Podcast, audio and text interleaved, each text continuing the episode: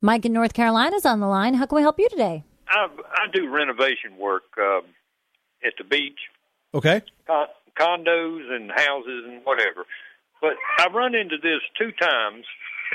One at a three-story condo, and the other at my neighbor's house. Uh, I renovated it last year. But in the wintertime, when the heat's turned on, it's the ceiling separates from the walls, and there's a Right. visible gap about uh, about a half an inch, depending on how cold it is outside.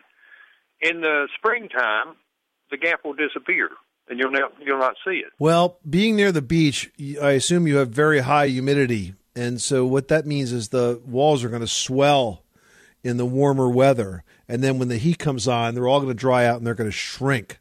A half inch does sound like an awfully big gap. Are you exaggerating at all, or is it really a full half inch? it uh, it varies. It varies from uh, uh, a pencil line crack to a half inch. I've seen a half inch where it actually did. Right. I mean, I've seen that many times, and typically the way to fix that, Mike, is to uh, re repair the drywall, but instead of using paper tape, use um, the uh, perforated fiberglass tape, the one that looks like sort of like a mesh or a netting. It's a lot stronger, and if you sand down, pull out the paper tape, sand down the area, use the mesh tape, and then uh, put more spackle up there, that usually keeps it together a lot better than the paper tape did.